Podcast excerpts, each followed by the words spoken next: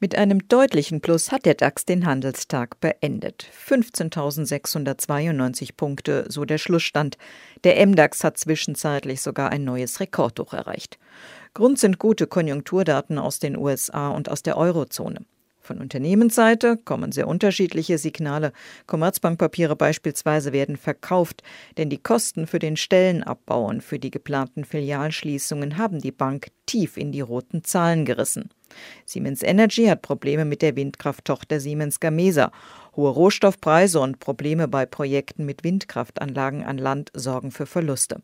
Kontrastprogramm dazu, das sind Meldungen aus der Autobranche.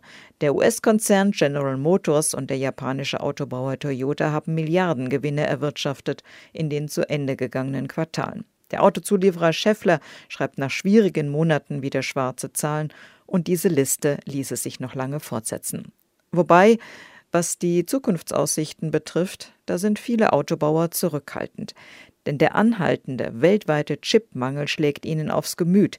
Es ist absehbar, es können in Zukunft viel weniger Fahrzeuge produziert werden als ursprünglich geplant. Einen regelrechten Run gibt es heute auf Aktien von Unternehmen aus der Biotechnologiebranche.